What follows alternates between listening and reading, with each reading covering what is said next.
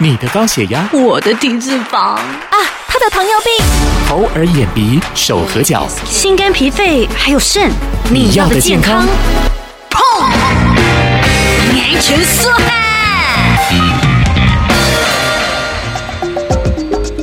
听众朋友，大家好，我是婷君，欢迎收听今天的你要的健康节目。嗯，因为一个有着很好发展的青春演员，他染了毒哦，让社会大众大量的讨论起这个关于烟啦、K 他命啦、大麻之间的关系，甚至是他对身体的这个影响程度。但不管是哪一种，其实对身体都有极大的影响。于是今天我们就为您邀请到了联合医院松德院区成瘾防治科的陈文莹陈医师来为我们解惑了。医师你好，你好。好，关于这个毒的部分哦，这个药品的部分，好像有此一说了，就是染烟的上瘾者好像比一般人更容易染毒，医师这样的说法是对的吗？可能要先说明一下我们所谓的入门毒品理论。嗯，那这个假设理论是提到说，如果一开始使用较不具伤害性的毒品哈，或者是合法的成瘾物质，那会导致以后使用毒品的危险性就会增高。而且可能增加以后犯罪的机会。嗯，那最常见的入门物质，我们指的通常就是香烟、好酒精，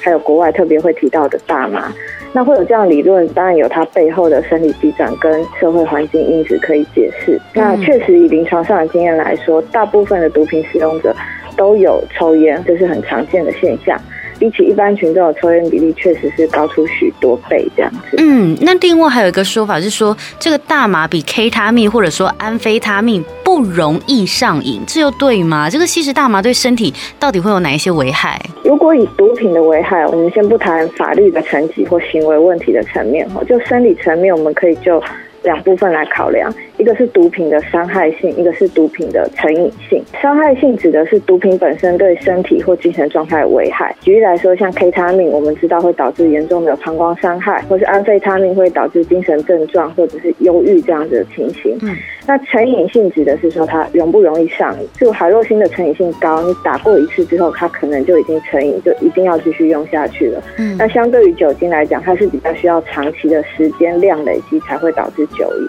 嗯，那确实。其实，在大麻的伤害性跟成瘾性两方面来看，哈，都不及 K 他命或安非他命那么的严重。可是它还是有它的伤害跟成瘾性。举例来说，大麻在吸食的时候会有飘飘然的感觉，哈，甚至有些人喜欢这种愉悦的经验。可是它也常常伴随一些副作用，像心跳加快、嘴巴很干、眼睛红，而且使用的时候也容易造成一些像幻觉的表现。在外看起来就像难集中注意力、恍神、记忆力不好、注意力不好、学习能力不好。那另外它会影响食欲，导致说体重增加、免疫力下降，而且在性功能方面也会降低男性的精子活动力，甚至会导致不孕。如果说一直使用产生了成瘾依赖，除了对毒品外，它也会对其他事情都漠不关心，厌食啊、焦虑不安啊、烦躁、忧郁、睡眠障碍这些情形都会出现。其实对于选择吸毒的朋友哦，他们心里可能都需要被拥抱，那我们也很想要拉他。他们一把，只是我们不得其门而入哦，其中遗失了。我们应该如何辨识，甚至是如何判断他们可能是毒品使用者？他们可能需要一点帮忙。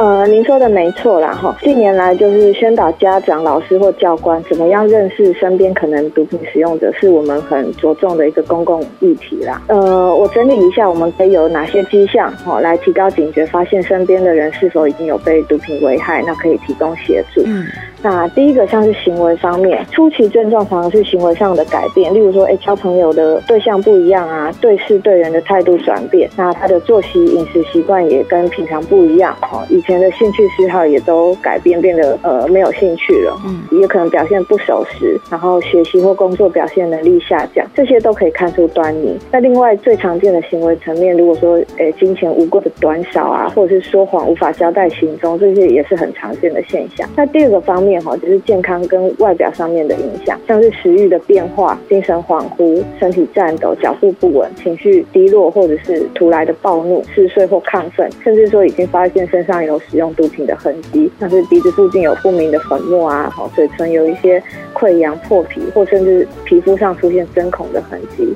那第三个部分就是有没有一些实物线索的证据啊，例如发现不明的粉末、药丸、胶囊、哦种子啊，甚至是毒品用的器具，像是针具、棉片、玻璃瓶、吸管，甚至是自制香烟等这些情形。那以上这些都可以协助我们辨识可能毒毒品使用者这样子。是，那如果真的很遗憾，他们有呃吸食毒品的状况，有这个药物滥用的状况的话，我们应该怎么样帮助他们？要帮助我们说药物滥用的人哈，最重要的是及早做处理，而且寻求专业的协助。换一个角度来说哈，事实上毒品使用者也常常是很期待，甚至也需要身边的人伸出援手的。第一线的亲友可以主主动表示关心，请求跟个案好好谈话的空间。那这个过程应该要尽量避免情绪化，也提供他可能的转介资源。在初期哈，尝试或者偶尔滥用的阶段，吸毒的人可以自我纠正，或借由讨论行为的改变来帮忙达到戒除。比如说跟别人做一些商谈，结交新朋友，啊，断绝说会跟一起使用毒品的朋友，甚至搬到别的地方居住，改换工作环境等，这些都有帮助。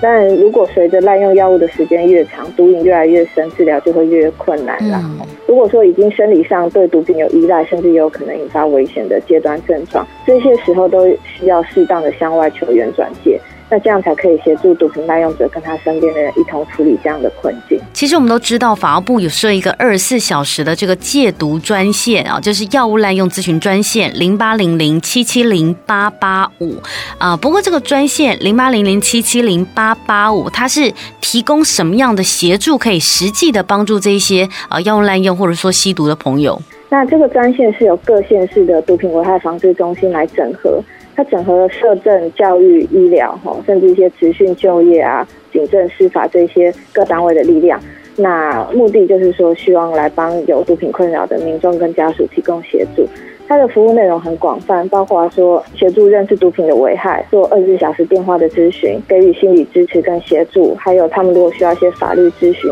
或者是说要转介医疗院所或宗教团体的戒毒计划，也可以帮助他们协助就业、职业训练、社会福利的一些补助。如果说跟毒品相关的艾滋病筛检，还有毒品减害计划，然后教导他们怎么样预防犯罪啊，哈，还有支持家庭的功能，这些都是他们可以提供的。譬如说有毒品相关困扰，借由这个专现就可以了解你所在地区的卫生署指定的药引戒治机构，那可以寻求身心科医师的协助。那另外也可以寻求一些公家或私立的毒瘾戒治收容机构，像阻碍之家、晨曦会这些地方，以寻求收容的戒毒。嗯那如果有需要，毒品危害防治中心的也可以整合他就业、就学或法律相关的措施，来帮助毒品使用者跟他的家人朋友走出毒品的控制。它是一个还蛮全面的这个帮助的哦，所以我想有能力的朋友就让我们鸡婆一点，那么陷下去的朋友就别忘记伸出你的手了。这个小小的举手也好，因为能帮助你的人真的很多，只要你愿意。